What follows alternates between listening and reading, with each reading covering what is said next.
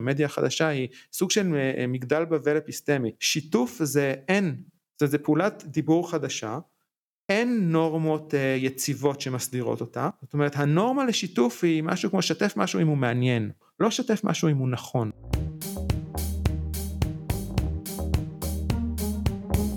המצב הפוסט-אנושי, פודקאסט על טכנולוגיה, תרבות ורוח, עם דוקטור קרמל וייסמן.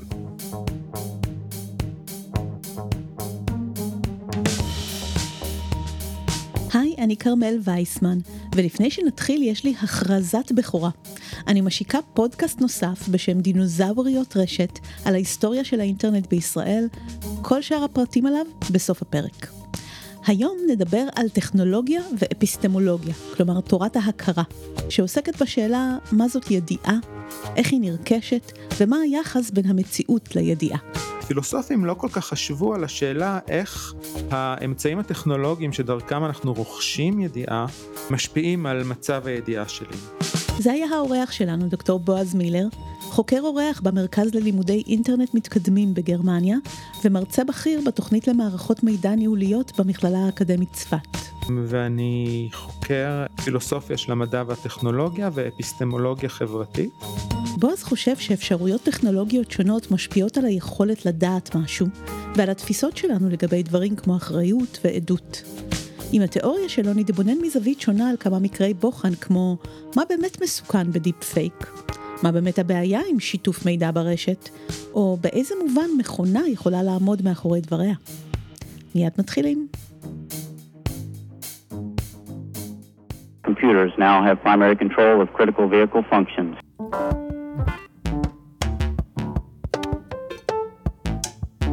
יום אחד אני בא לצאת מהחניון עם האוטו, אני ממהר, ואני רואה כמה עובדים שם מעבירים מלט מצד לצד, והדלת של החניון לא נפתחת. החניון חסום ואי אפשר לצאת.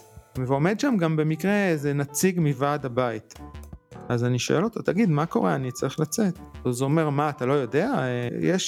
אנחנו פה עושים שיפוצים, משהו, מעבירים כבל, אי אפשר לצאת. אמרתי לו, מה זאת אומרת אי אפשר? אתה אומר, תראה, אני הודעתי את זה אתמול בקבוצת וואטסאפ של הבניין. אז אמרתי לו ככה, היה הורג אותך גם לתלות שלט במעלית. עכשיו, מה הלקח מהסיפור הזה? וואטסאפ זה אמצעי טכנולוגי די חדש, שלא היה קיים לפני כמה שנים, ומאפשר ליצור קבוצות בעלות עניין משותף, במקרה הזה זה דיירי הבניין, לקחת קבוצה מסוימת ולשדר לכולם מסר בבת אחת. מה שהיה די קשה לעשות לפני ההופעה של הטכנולוגיה המסוימת הזאת. עכשיו זה שכולם שם, כולם יש וואטסאפ, בעצם הופך את האפשרות הזאת לאפשרות מעשית. ההכנסה של הטכנולוגיה הזאת בעצם שינתה את כל המערך ההתחייבויות הנורמטיביות סביב הפצת ידיעות. זאת אומרת בעיניו לפחות, וכנראה בעיני הרבה אנשים, ברגע שהקבוצה הזאת קיימת, זאת נהייתה אחריות שלי לבדוק את הקבוצה. קודם זה לא ספק הייתה האחריות שלו, אולי לתלות שלט בבניין, לעבור דירה, עכשיו לא, עכשיו זה בעצם העביר את האחריות אליי.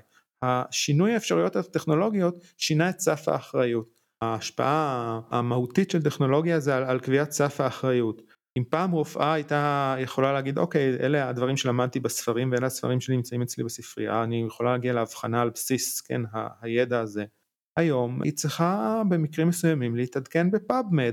עצם האפשרות שלה עכשיו לגשת מאוד בקלות למקורות המידע הזאת משנה סף האחריות. זאת אומרת גם סף האחריות המקצועית אבל גם סף האחריות האפיסטמי. אז בואו נדבר קצת על אפיסטמולוגיה.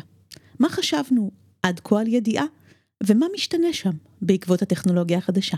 הנושא של איך טכנולוגיה קשורה לידיעה הוא נושא שפילוסופים לא כל כך עסקו בו. התפיסה המקובלת של ידיעה בפילוסופיה היא של מצב מנטלי שנקרא האמנה, כן, בליף. שיש לה תכונות מסוימות, היא צריכה להיות אמיתית, זאת אומרת תואמת למצב העניינים בעולם, וצריכה להיות לה הצדקה, למשל היא מגובה בראיות. ובעקבות ההופעה של האינטרנט התחילו להגיע כל מיני טיעונים ספקניים, שאומרים בעצם באינטרנט יש אתרים מתחזים שנראים כמו אתרים אמיתיים, יש בוטים שנראים כמו אנשים, יש פייק ניוז שנראה כמו ניוז, וקשה לנו להבחין בין הדברים. ולכן גם אם אני רוכש האמנות מהאינטרנט שהן אמיתיות, הן בעצם לא מהוות ידיעה, כי בקלות הייתי יכול גם לקרוא ידיעה לא נכונה ועדיין להאמין בה. זאת אומרת, יש פה בעצם שתי בעיות. אחת היא שאני יכול פשוט לגבש האמנות כוזבות, לא נכונות, והשנייה היא שגם אם האמנות שלי הן אמיתיות, אז הן אמיתיות במקרה. די בקלות הייתי יכול להגיע לאתר אינטרנט אחר ולגבש האמנה אחרת. זאת אומרת, זאת בעיה אחת. בעיה נוספת היא שיש ריבוי של מידע וריבוי של מקורות. אם פעם היו מקורות שנחשבים למקורות סמכותיים, סמכויות אפיסטמיות קשורות לידיעה, אז היום יש המון קהילות אלטרנטיביות, חלקן יותר טובות, חלקן פחות טובות. בעצם אני יכול למצוא מגוון רחב של טיעונים ושל ראיות ושל סימוכין לכל טענה. זאת אומרת, אני יכול לתקוף כל מקור ידע סמכותי או סמכותני עם סמכות אחרת אלטרנטיבית. ההתפתחויות האלה גרמו לחלק מהאנשים או לאנשים מסוימים להגיד, אוקיי, אז אנחנו בעצם לא יודעים כלום. לא יכולים לדעת שום דבר ולכן אנחנו לא יודעים. הדאגות האלה, למרות שהן אמיתיות, ויכול להיות שבאמת במקרים מסוימים אנחנו לא יודעים או אין לנו ידע כמו שהיה לנו פעם. עדיין צריך לשאול שאלה מקדמית ולהגיד, רגע, איך התלות הזאת שלנו בטכנולוגיה בכלל משפיעה על מצב הידיעה שלנו? אולי אם אני אצליח לענות על השאלה הזאת, אז אני אוכל, או שתהיה לי תיאוריה שיכולה להסביר איך הידע שלי קשור לאמצעים הטכנולוגיים, אז אני אוכל לענות על השאלה הזאת של מה אני יודע, מה אני מסוגל בכלל לדעת על בסיס טכנולוגיה. זאת אומרת, זאת בעצם המסגרת התיאורטית הכללית שאנחנו, אני ושותפים שלי, אייזיק רקורד ממישיגן סטייט יוניברסיטי, מנסים לפתח. אין סף אחד להצדקה, באפיסטמולוגיה מסורתית הניחו שבעצם הסף להצדקה, כן, נגיד מידת כמות הראיות שאת צריכה כדי שתוכלי להגיד שאת יודעת משהו, היא קבועה, היא לא משתנה. ואנחנו טוענים שזה לא נכון, היא בעצם פונקציה של הטכנולוגיה, או ליתר דיוק של האפשרויות הפעולה המעשיות שהטכנולוגיה מאפשרת. במילים פשוטות יותר, כולם מדברים על פוסט אמת, אבל בועז חושב שאנחנו צריכים להבין קודם את השפעת הטכנולוגיה על הידיעה, כדי לדבר בכלל על תנאים לאמת. טכנולוגיה פועלת כחלק מאיזשהו מערך אילוצים, שקובע מה הסף האפיסטמי שנדרש להאמנה אחראית, כן, responsible belief, או לידיעה. ומרגע שמבינים את זה, אז בעצם כל התהיות הספקניות קצת מקבלות צבע אחר. זה לא שאנחנו לא יכולים לדעת באופן עקרוני.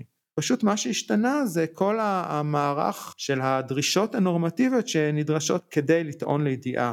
מידת החקירה שצריך לעשות, הראיות שאפשר להתבסס עליהן. יכול להיות שבמקרים מסוימים באמת אני אגיע למסקנה שאי אפשר לדעת, כי כמות החקירה הנדרשת היא אינסופית, אבל יכול להיות גם באותה מידה שלו, כי אני יכול להגיד, אוקיי, העניין הזה הוא לא מספיק חשוב, כדי שאני אכנס לכל הקבוצות האפשריות, כן? כדי להגיע לאמנה אחראית, מספיק שאני אבדוק במקורות א', ב' וג'. או קל לי יותר להגיע היום למקורות מהימנים, בגלל שיש לי את רשת האינטרנט, כן? ואני יכול לזהות שמות מתחם, שמות דומיין, להגיד, אוקיי, איזה מקורות הם מהימנים ולא מהימנים, ודווקא קל לי יותר להגיע לידיעה. בעצם טכנולוגיה משפיעה על סף אפיסטמי, סף ראייתי, כמה מאמצי חקירה אני צריך לעשות וכמה ראיות אני צריך לצבור, בעצם הטכנולוגיה קובעת את זה במידה רבה. יש פה איזה הד של דטרמיניזם טכנולוגי ולא במקרה. מרגע שטכנולוגיה מאפשרת משהו שהוא לא היה קודם, והמשהו הזה, כן, הפעולה הזאת מאפשרת לי לעשות חקירה שלא יכולתי לעשות קודם, יחסית בקלות, אנשים מתחילים לצפות ממני לעשות את זה. זה נהיה חלק ממערך הציפיות הלגיטימיות של אנשים אחרים. טוב, יש לי וידוי. על רוב הנושאים אין לי דעות מגובשות בכלל, ולכן אני גם לא ממהרת להתייחס לכל דבר שקורה, ולא ממהרת לפסול אנשים בגלל הדעות שלהם. אחת הסיבות לזה שכדי לגבש דעה מושכלת על משהו, כל דבר, נניח חיסון קורונה בעד או נגד, צריך לעשות מחקר בסדר גודל של דוקטורט, שכולל עשרות אלפי מקורות מסוגים שונים ומשבעת צדדים, שכל הזמן גם ממשיכים להתעדכן. אז מכיוון שאין לי זמן לעוד דוקטורט, אני לא מתכוונת לגבש דעה נחרצת על בסיס 3 דברים שאולי קראתי ברפרוף. בעיניי זה לא אחראי. בכל פעם שקורה משהו אני רואה עשרות אנשים כותבים על זה פוסטים, נותנים את ה2 שקל שלהם, והם עושים את זה על בסיס אותה כתבה שכולם קראו בוויינט, כן? טכנולוגיה כמו פייסבוק יוצרת בעיניי מצב שכל אחד ואחת מרגישים מחויבים להגיב על ענייני היום. אבל בעיניי זה ממש לא חובה. אפשר שלא, באמת אפשר. במיוחד כשחסר לכם ולכן המון מידע. וכבר יצא שראיתי אנשים מתנצלים על דברים שירו בתגובה ראשונית, אחרי שמידע אחר הגיע לידיהם. הגישה של בועז לנושא נתנה לי שפה להגדיר למה אני נמנעת מוויכוחים ברשת ומה הבעיה איתם. יש עמימות היום מאוד גדולה לגבי באמת מהם הדרישות הנורמטיביות או מהו סף הראיות, או סף ההצדקה שצריך, עבור מדיומים שונים. כן, אני לא אוהב את המילה מדיה, כי זה לא עברית, אז אני אומר מדיומים. יש סף אפיסטמי די ברור, ונורמות אפיסטמיות די ברורות, למשל לגבי פרסום בעיתון כתוב. צריך לבקש תגובה, להצליב מקורות, מערך שלם של נורמות שקובע מה צריך להיות סף האפיסטמי, כדי לטעון טענה מסוימת במדיום הזה שנקרא עיתונות. לעומת זאת, יש באמת הרבה עמימות כלפי המדיומים האינטרנטיים של רשתות חברתיות. ממש לא ברור מה צריך להיות הסף האפיסטמי כדי להעלות פוסט בוואטסאפ, או להביע פוסט בפייסבוק. אני לא בטוח שצריך להעלות את הסף כל כך גבוה בשביל לפרסם פוסט. זאת אומרת, מדובר רק לצורך הבעת דעה בשיחות סלון, אז אולי אפשר להסתפק בסף נמוך יחסית. אם מדובר באבחון של סרטן, אז צריך לדרוש סף גבוה יותר, מאמץ יותר גדול. אנשים יש להם תפיסות מאוד שונות שלגבי כמה בטוח אני צריך להיות כדי לטעון משהו, ומעבר לזה יש את התופעה שנקראת קונטקסט קולאפס, קריסת הקשר, כן, אותו פוסט מגיע לאנשים רבים ושונים, וכל אחד משלים את הפרטים על בסיס הידע הקודם שלו, ומשליך את סף הוודאות שהוא חושב, או שהיא חושבת, שמתאימים לסוג כזה של פרסום, וזה מאוד שונה מאדם לאדם, וזה מאפשר, זה יוצר מין איזה מגדל בבל אפיסטמי. אנשים מדברים בעצם שכל אחד מהם יש בראש תפיסות מאוד שונות של מה סף הראיות או מידת ההצדקה שנדרשת כדי לטעון טענה מסוימת. וחלק מהבעיה נובע מזה שעדיין לא ייצבנו, כמו שייצבנו במדיה מסורתית, את הנורמות שקובעות מה צריך להיות מידת הביטחון או הוודאות או סף ההצדקה כדי לטעון טענה מסוימת במשהו מסוים. באפיסטמולוגיה חברתית יש הרבה מחקר סביב מה שנקרא norms of assertion, נורמות של אמירה או של עדות. זאת אומרת, במובלע, בגלל שאנחנו יצורים חברתיים, ואנחנו מעבירים מידע באמצעות עדות, באמצעות אמירה, אחד לשני כל הזמן, דווקא יש קונבנציות ונורמות יחסית חזקות, של מה סף ההצדקה הנדרש כדי לומר משהו למישהו אחר בשיחה רגילה. כאילו. עכשיו, הסף הזה הוא יחסית נמוך, כן? לדעתי לפחות, למרות שיש פילוסופים שחושבים שהסף הוא ידיעה, כן? עליך להגיד רק כאשר אתה יודע, אבל זה לא, זה אידיאליסטי.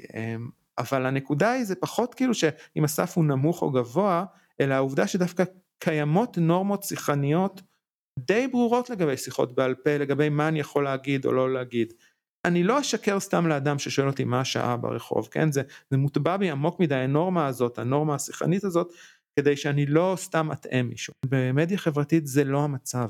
לא גיבשנו את מערך הנורמות הזה, ואז אנשים יכולים להגיד לשתף פוסט, ולהגיד, אוקיי, אני רק שיתפתי, אני לא אחראי למה שכתוב. שיתוף זאת לא עדות, זה לא assertion. שיתוף זה לא עדות, יש פילוסופית בשם רגינה ריני, שטוענת ששיתוף זה bent testimony, היא עדות מעוותת, אבל היא טועה, זה פשוט שתי חיות אחרות, כאילו שיתוף ועדות הם פעולות דיבור, speech act שונות, עדות יש נורמות די חזקות, שמסדירות אותה, להעמיד מישהו אחראי, להגיד שיקרת לי, או טעית, להגיד אוקיי סליחה אני מצטער או יכחיש וכולי, אני יכול להעמיד אותו בפני נורמות ששולטות או עושות רגולציה על הפעולה הזאת של עדות. שיתוף זה אין, זה פעולת דיבור חדשה, אין נורמות יציבות שמסדירות אותה, הן לא נורמות שנוגעות לאמת או למידת הוודאות בתוכן המשותף. זאת אומרת הנורמה לשיתוף היא משהו כמו שתף משהו אם הוא מעניין. לא שתף משהו אם הוא נכון. גם הפילוסופית אמילי סליבן כתבה ב-2019 על ההבדל בין שיתוף לעדות. לטענתה, כשמשתפים משהו במדיה החברתית, המשמעות והמסר של התוכן משתנים בתהליך ההפצה, ואז בדיחה יכולה להפוך לעדות, פייק לאמת ולהפך. נניח שאני עושה שייר לפוסט שכתב דונלד טראמפ. האם אקט השיתוף אומר שאני תומכת בו ועמדתי זהה לתוכן של הפוסט שלו? או שאולי אני משתפת את זה כדי ללעוג לו ולהצחיק את החברים שלי, או כדי להטריע, להראות כמה שהדברים שלו מסוכנים. כל התשובות נכונות, לכו תדעו. לטענת סליבן, כל השיתופים האלו בסוף שוחקים את האמון שלנו בדברי הזולת. זה שוב מחזיר אותי לעניין של מה הטכנולוגיה מאפשרת או חוסמת. אם היית צריכה למלא, כן, לפני שאת משתפת, תיבת טקסט קטנה שאומרת, הסבירי בבקשה למה את משתפת, צריך שם לפחות 40 תווים. או מין איזה רדיו בוטונס כאלה, כפתורי רדיו שאומרות, אני מסכים, אני לא מסכים, אני לא יודע, אני משתף כי זה מצחיק אחר, כן, ואת צריכה למלא משהו, כן, זה היה איזשהו תנאי שאת חייבת לעבור אותו כדי לשתף, כל מערך הנורמות מסביב לשיתוף היה משתנה, חוסר היציבות, כן, שקיים הוא חלק מהעובדה שהטכנולוגיה לא מייצבת אותו, ופה כאילו הרבה מהמחקר שלי, עם השותפים שלי בעצם, נוגע בשאלות של איך אנחנו משנים את הטכנולוגיה, ככה שאנחנו מייצבים את הנורמות באופן שהוא מיטבי, כאילו כמו שאנחנו חושבים שהנורמות צריכות להיות. אני מניחה שאתם חושבים תוך כדי על התפשטות של פייק ניוז דרך שיתופים בהקשר הזה. אז תשמעו על מחקר מעניין שבועז ערך על זה. מחקר שלי עם ארנון קרן ודוקטור ארנון קרן ודוקטור אביב ברנוי, אז אמרנו לעצמנו אולי אם נצליח לייצב את הנורמות של השיתוף, זה יגרום לאנשים לשתף פחות פייק ניוז, או לא רק פייק ניוז, בכלל תוכן רעיל אפיסטמית. כאילו עשינו איזו מניפולציה שקשורה להציף נורמה לאדם מסוים, באופן שהוא לא לגמרי היה מודע שזה מה שאנחנו עושים. כאילו הסווינו את הנורמה של השיתוף כמין איזה סיפור של הבנת הנקרא, והראינו את זה לאנשים, ואז בסוף אמרנו להם, האם תסכימו לשתף את הידיעה הזאת לחברים שלכם, לצורך ניסוי אחר שאנחנו עושים? ורצינו לראות מה תהיה התגובה שלהם, אם ישתפו או לא ישתפו, לאור הנורמה שחשפנו אותם בפניה. ומסתבר שנורמת מסוימת, חשיפה לנורמות מסוימות, לא כולן, מורידה את הנכונות של אנשים לשתף מידע, זאת אומרת, הם הופכים להיות יותר ביקורתיים. יש איזו נורמה מהמחקר הזה שגיליתם שבאמת היא הכי עובדת, שאתה יכול להגיד אותה ספציפית או שזה לא... כן, זה קצת מאכזב, אבל הנורמה שהכי עובדת זה תווית אזהרה. על הפוסט עצמו, כאילו אם אתה בטוח, זה עוסק בעניין בריאותי וכולי. קצת מאכזב, כי היו לנו מחשבות שדווקא דברים יותר מתוחכמים יעבדו, אבל זה כנראה הדבר הכי יעיל. יחד עם זאת, גם הדברים האחרים עובדים, זאת אומרת, לא מיצינו את כל האפשרויות שבהם אפשר לייצב נורמה, או לשנות את הממשק ולהשפיע על ההתנהגות של אנשים. זאת אומרת, יש פה כר פורה למחקר. זה באמת קצת מאכזב, אבל לא כל כך מפתיע, שבמקום לחנך אותנו למשהו, פשוט מטמיעים בנו נורמות בצורה כמעט בהביוריסטית דרך טכנולוגיה, אבל כן. יש גם גישות שמות בואו נחנך אנשים, וזה כנראה חשוב, אני מדבר יותר על הטמעת נורמות. למשל, כמו שאמרתי לך, באמצעות דרישה מאנשים להסביר למה הם משתפים, כן, הוספת הקשר, או אפילו לעשות איזה פופ-אפ, שזה כבר פייסבוק התחילה לעשות, המידע שאתה עומד לשתף הוא נוגע לקורונה, האם אתה בטוח שאתה רוצה לשתף, זאת אומרת להוסיף מין סוג כזה, לשנות את הממשק ככה שאנשים יוסיפו יותר הקשר, יהיו יותר ברורים לגבי הכוונות שלהם, כמובן זה לא סותר את הגברת האוריינות שלהם, אבל זה סוג של נאג', דחיפה קלה, שהוא נעשה בזמן אמת, אני חושב שזה יותר יעיל מחינוך, וזה עדיף בהרבה על פני לתת לגוגל, את תפקיד הצנזור, זה בעיניי ממש דיסטופי, להגיד שפייסבוק היא תחליט מה נכון ומה לא נכון, ועדיף לייצב את נורמות השיתוף, פשוט להפוך אנשים יותר אחראים וביקורתיים, לגבי המידע שהם צורכים ומשתפים. אז אם כבר אנחנו בפייק, בואו נתייחס לדיפ פייק, דרך המסגרת הזו. דיפ פייק הם סרטונים, מייצרים אותם אלגוריתמים, והם בעצם יכולים להראות מישהו עושה דברים שהוא לא עשה, אומר דברים שהוא לא אמר, והטכנולוגיה הזאת מאוד התפתחה בשנים האחרונות, אפילו כבר כנראה אפשר לעשות את זה בלייב, זאת אומרת ממש בשיחת זום, להחליף את הפנים שלך בפנים של מישהו אחר. אז זה איום גדול, כן, הדיפ פייקס, אבל בעצם למה? תמיד יכולנו לזייף, אז מה בעצם השתנה? מה מהות האיום החדש? אז שוב, בהתאם למסגרת התיאורטית שאנחנו פיתחנו, אמרנו, אוקיי, השאלה שצריך לשאול, בעצם מה האפשרויות הטכנולוגיות החדשות שהטכנולוגיה הזאת פתחה. ובאמת, האפשרות הטכנולוגית החדשה היא לא עצם הזיוף, אלא אחד זה שזה מאוד מאוד קל, זה לא דורש מאמץ טכני או אמצעים מיוחדים, שתיים שזה מאוד מאוד משכנע.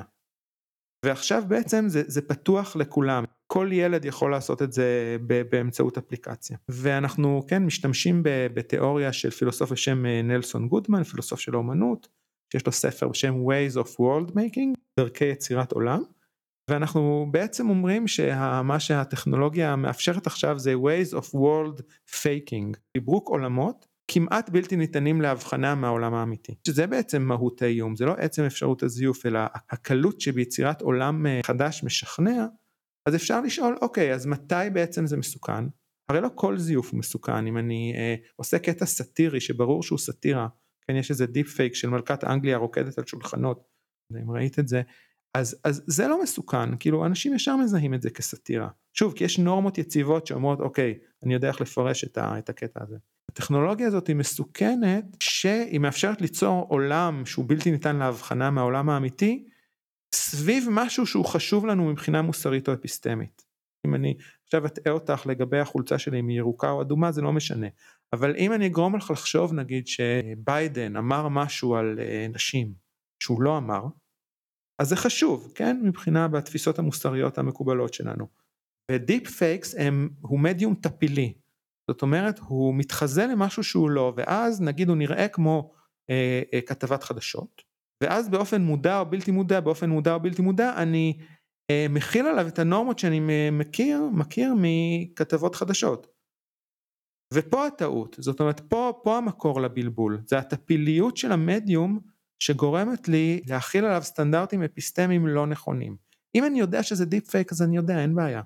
יש פה משהו מעניין, בעצם אתה, בכל הדבר הזה אתה אומר, כל עוד זה היה קשה לעשות, אז מעט אנשים עשו את זה, והטכנולוגיה לא הייתה טובה, אז גם מעט אנשים נפלו בזה, בזיוף, אז היה בסדר שיש זיוף. ומי שנופל בזה, בעיה שלו. כאילו הוא נענש על זה שהוא לא עומד באיזשהו סטנדרט חברתי נורמטיבי שרוב האנשים יודעים לזהות, נגיד את העוקץ הניגרי, רוב האנשים יודעים לזהות ספאם כזה, ומי שלא, זבשו שישלח כסף לניגריה, כן?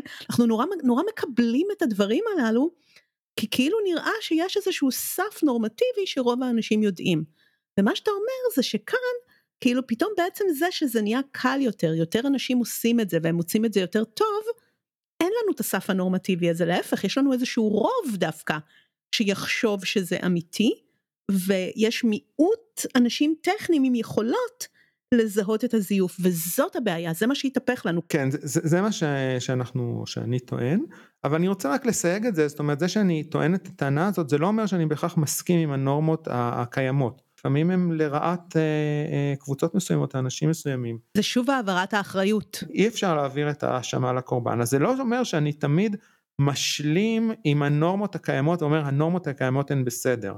זה שקיימת נורמה שמאפשרת לכולם להבחין, או לרוב האנשים להבחין, בין מצב עניינים נכון או לא נכון, וטכנולוגיה באה ומשנה את זה, וגורמת להרבה אנשים להתבלבל, זה נכון, כאילו כטענה אמפירית, זה לא אומר שבכך אני מצדיק את הנורמות הקיימות כנורמות הנכונות. Well, I've been paying more attention to the words that I mentioned and I said clear intentions and every time I do I'll be amazed at what comes through when I see life is my invention.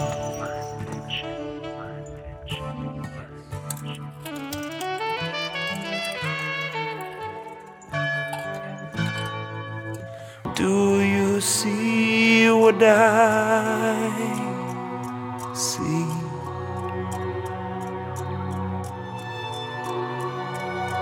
Do you know what I know?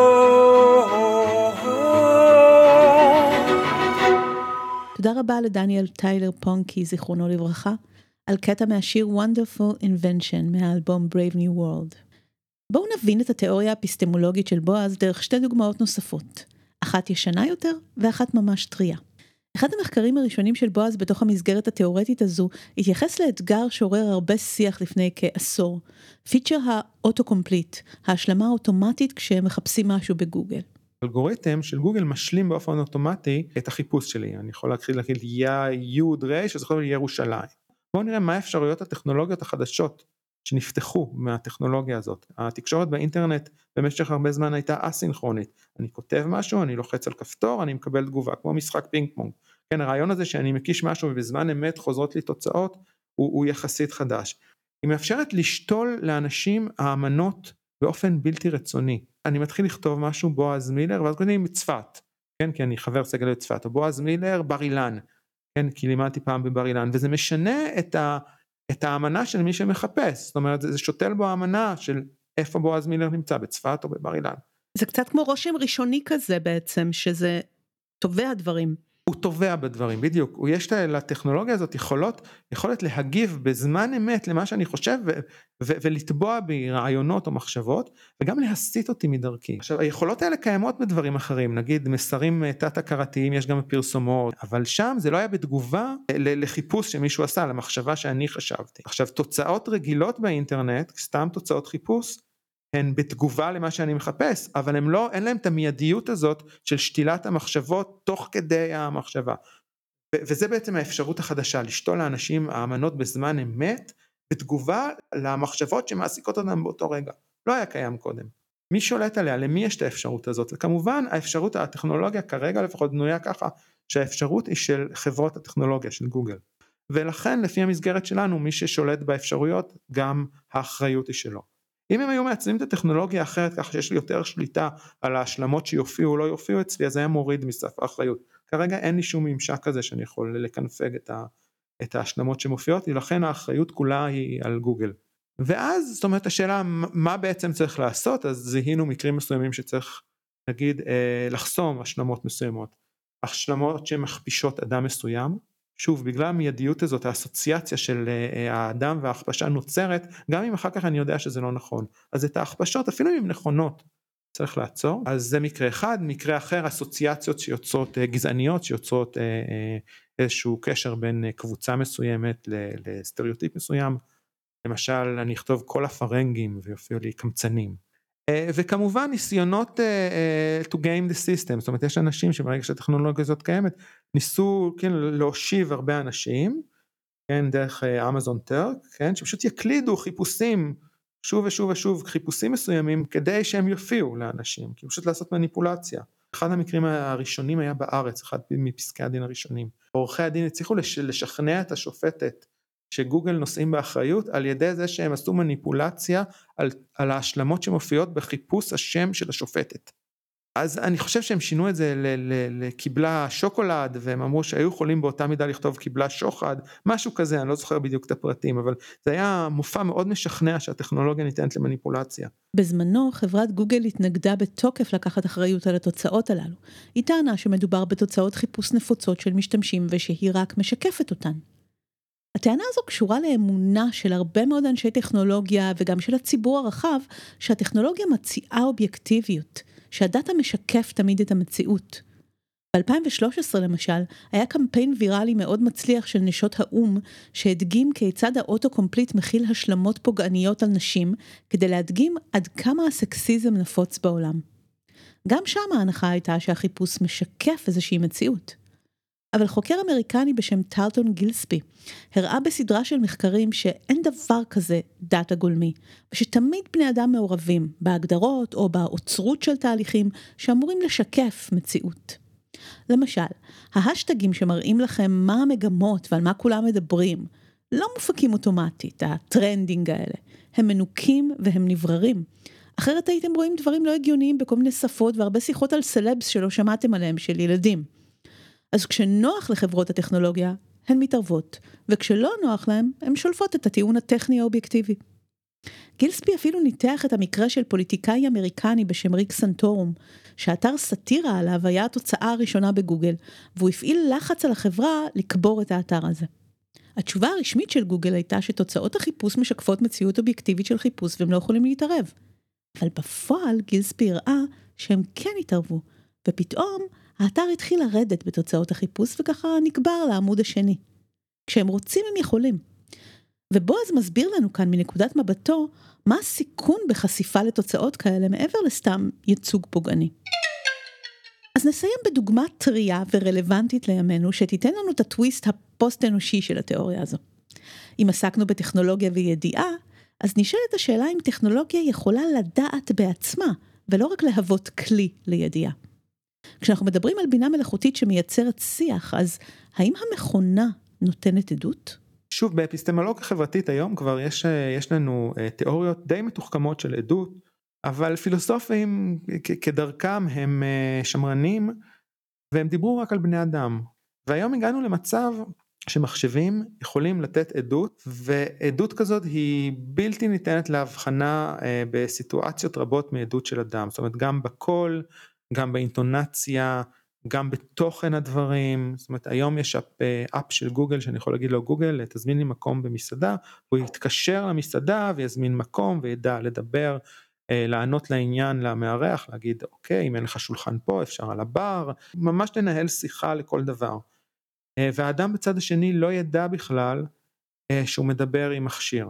אבל באפיסטמולוגיה חברתית, כדרכם של פילוסופים, לא כל כך עסקו בעדות מכונה, ומעבר לזה, רוב האנשים מכחישים שמכונה יכולה לתת עדות. זאת אומרת, אומרים, עדות זה משהו שרק אדם יכול לתת. כי עדות היא דורשת מצב מנטלי, דורשת כוונה לידע את הנמען, והיא דורשת האמנה בליף בתוכן הדברים, ומכונות הם לא מסוג הדברים שיכול להיות להם כוונות או האמנות, ולכן הן לא יכולות למסור עדות. זאת אומרת, אומרים, עדות זה משהו שאני נושא באחריות, ברגע שאני מוסר עדות לאדם אחר, אז אני נושא באחריות למה שאמרתי.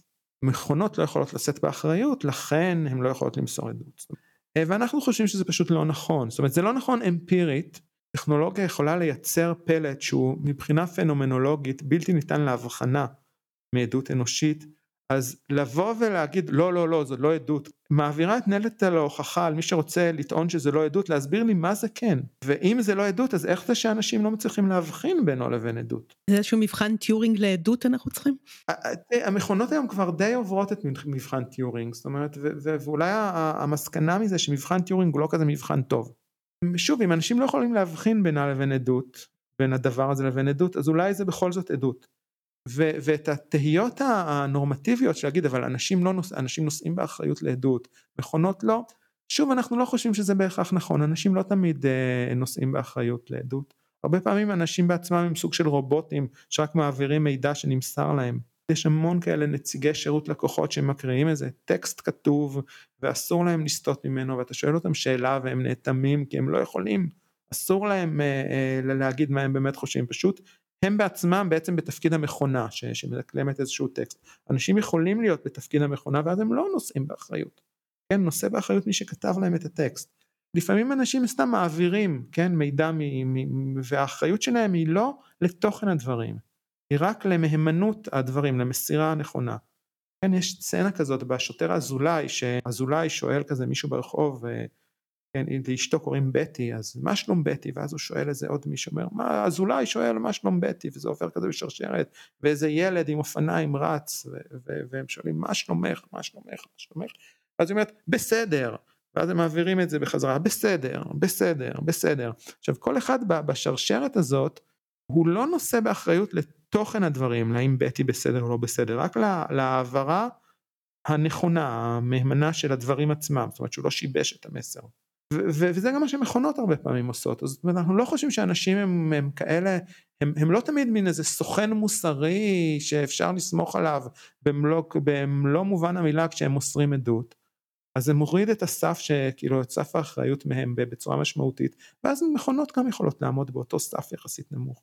יש איזה פרק במראה שחורה על מישהי שהחבר שלה מת ואז היא מקימה אותו לדחייה כאנדרואיד כזה, היה מישהו שעשה את זה באמת, אשתו מתה למרבה הצער מסרטן, הוא לקח את כל ההתכתבויות שלהם, העביר אותם דרך אלגוריתם של למידת מכונה, ויצר איזה צ'טבוט של אשתו, והוא דיבר איתה כמה שיחות מאוד עמוקות, והוא הרגיש שהוא ממש משוחח איתה, אז פרסמתי את זה באיזה קבוצת דיון של פילוסופים, ואחת הפילוסופיות שהיא גם מאוד ידועה בתחום של עדות, וגם בעמדה השמרנית, אמרה, מה אנחנו עכשיו מדברים על סיאנסים, על רוחות, רוחות המתים מוסרות עדות, מה ברור שזה לא עדות. והתשובה שלי הייתה, זאת כן עדות, ודאי שזו עדות, זה פשוט לא עדות של האישה המנוחה. אנחנו לא צריכים לעשות את הטעות ולהניח שבעצם עשינו איזה, כן, הקמנו לחדש את המת, זה לא מה שעשינו, אבל בפירוש מה שיש כאן זה עדות שנמסרת על ידי אלגוריתם. זאת אומרת, זה סימולציה, אבל זאת עדות לכל דבר ועניין. נראה לי שהחשש של פילוסופים להכיר בעדות מכונה ככזו, קשור להתבצרות בעמדה הומניסטית, והחשש שהשתמע מזה שיש לה מכונה סובייקטיביות או תודעה חלילה, אבל את בועז מעניינת יותר ההשלכה של זה על סוגיית האחריות. אחד העמיתים פה בקייס, בסנטר פור אדוונס אינטרנט סטאדיז, כותב אתנוגרפיה על פסיכולוגים אלגוריתמים. באוסטרליה יש תופעה יחסית נפוצה של טיפול פסיכולוגי על ידי אלגוריתם. ואחת השאלות המעניינות שהוא שאל זה בעצם איך האנשים שבונים את האלגוריתמים האלה תופסים את השירות שהם נותנים. זאת אומרת, האם הם בונים עכשיו פסיכולוג או הם עושים משהו אחר. באופן לא מפתיע הם לא חושבים על עצמם כמישהו שבונה פרסונה פסיכולוגית, הם יותר חושבים על עצמם על מישהו שעושה ספר של self-help שהוא אינטראקטיבי. גם הפרדיגמה הפסיכולוגית היא CBT, זאת אומרת היא Cognitive Behavioral Therapy, היא כזאת שמתאימה לסוג הזה של הדברים. אבל יש גם חברות שבונות פסיכולוגים בגישה יותר דינמית, ואז באמת השאלה האם אלגוריתם יכול לעשות את זה, או שבכל זאת צריך את האמפתיה האנושית כדי שהטיפול יעבוד. אבל זו שאלה מעניינת, זאת אומרת, איזה דינמיקה נוצרת בעצם כשאנחנו מתחילים ליצור אינטראקציות אנושיות, עדותיות, שיחתיות עם אלגוריתמים כאלה. אני חושבת שגם פה יש עניין של הטכנולוגיה החדשה בבינה מלאכותית, כי עד עכשיו גם יצרנו אלגוריתמים, אבל הם לא היו בדיוק בינה מלאכותית. אני אפילו חושבת שהצ'טבוטים, עוד הצ'טבוטים הראשונים הפסיכולוגיים כמו אלייזה, לא באמת אפשר לקרוא להם בינה מלאכותית, יש להם כאילו באמת איזשהו תכנות כזה של לשקף לפי מילות מפתח, או כל מיני דברים כאלה, זאת אומרת, יש להם פעולות מסוימות, ואז אם משהו קורה, ומישהו חלילה פוגע בעצמו, בגלל משהו שאמרה אלייזה, אז כן, ברור שאנחנו נחזור למתכנתים, ואנחנו נחזור לחברה הזאת, או לממשלה, או למי שמספק את השירות, והם יישאו באחריות. אבל כשאנחנו מדברים על בינות מלאכותיות, במובן של למידת מכונה היום, שאנחנו רק יוצרים איזושהי מסגרת, ואנחנו נותנים לה ללמוד תחום מסוים, ואז על פי זה היא מנפיקה, והיום כבר כל כך הרבה חברות עושות עם זה, גם הבחנות רפואיות, גם דברים, כל כך הרבה דברים יישומים של בינה מלאכותית היום, ואז כשיתחילו התביעות הראשונות בעניין הזה, יוכלו באיזושהי מידה של צדק המתכנתים להגיד, אנחנו לא אחראים על מה שיצא מפה, המכונה למדה. אני חושב שלפחות כרגע, עדיין גם המכונות הכי מתוחכמות של למידת מכונה, של רשתות נוירונים וכולי, אין בהם בינה אמיתית. הם פשוט יוצרים איזו תבנית כזאת, סוג של התייצבות סטטיסטית על תבנית מסוימת. אין פה איזה הדהוד סמנטי, כמו שיש, אני חושב, לאנשים, כן, בשר ודם במוח, שבעצם, שכאילו משהו, הוא עומד מול משהו אחר, כן? שאני אומר את המילה כאב, אז אני יכול גם להרגיש את התחושה כאב. שם מדובר רק עדיין במניפולציה של סימנים לפי פונקציות סטטיסטיות.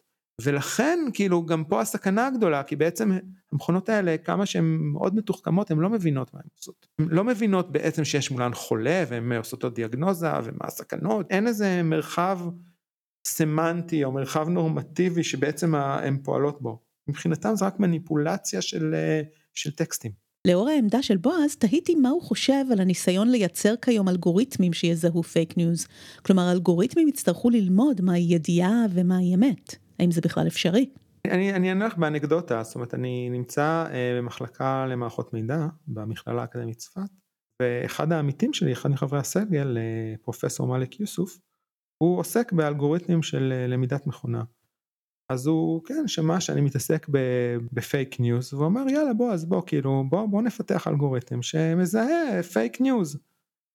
אמרתי לו, תקשיב, זה בלתי אפשרי, כי בשביל לזהות פייק ניוז, אתה צריך כאילו להשוות את הכתוב עם עובדות, אתה צריך איזושהי השוואה סמנטית, ולאנשים אפילו קשה, לכל ארגונים של בדיקת עובדות, וזה קשה לפעמים לזהות מה נכון ומה לא נכון, מה פייק ומה אמיתי, והאלגוריתמים מראש אין להם את היכולות הסמנטיות האלה. אז הוא חייך ואמר, כן, אמרו לי אותו דבר על אלגוריתמים גנטיים, והיום אני כאילו, האלגוריתמים שלי עובדים בלי בעיה. אז אני לא יודע, זאת אומרת, אני עדיין חושב שצריך את כאילו השיפוטים שנדרשים כדי לקבוע אם משהו פייק או אמיתי, הם שיפוטים סמנטיים. אני קשה לחשוב על איזה דרך עוקפת שתזהה פייק ניוז כמו שאנחנו מזהים ספאם.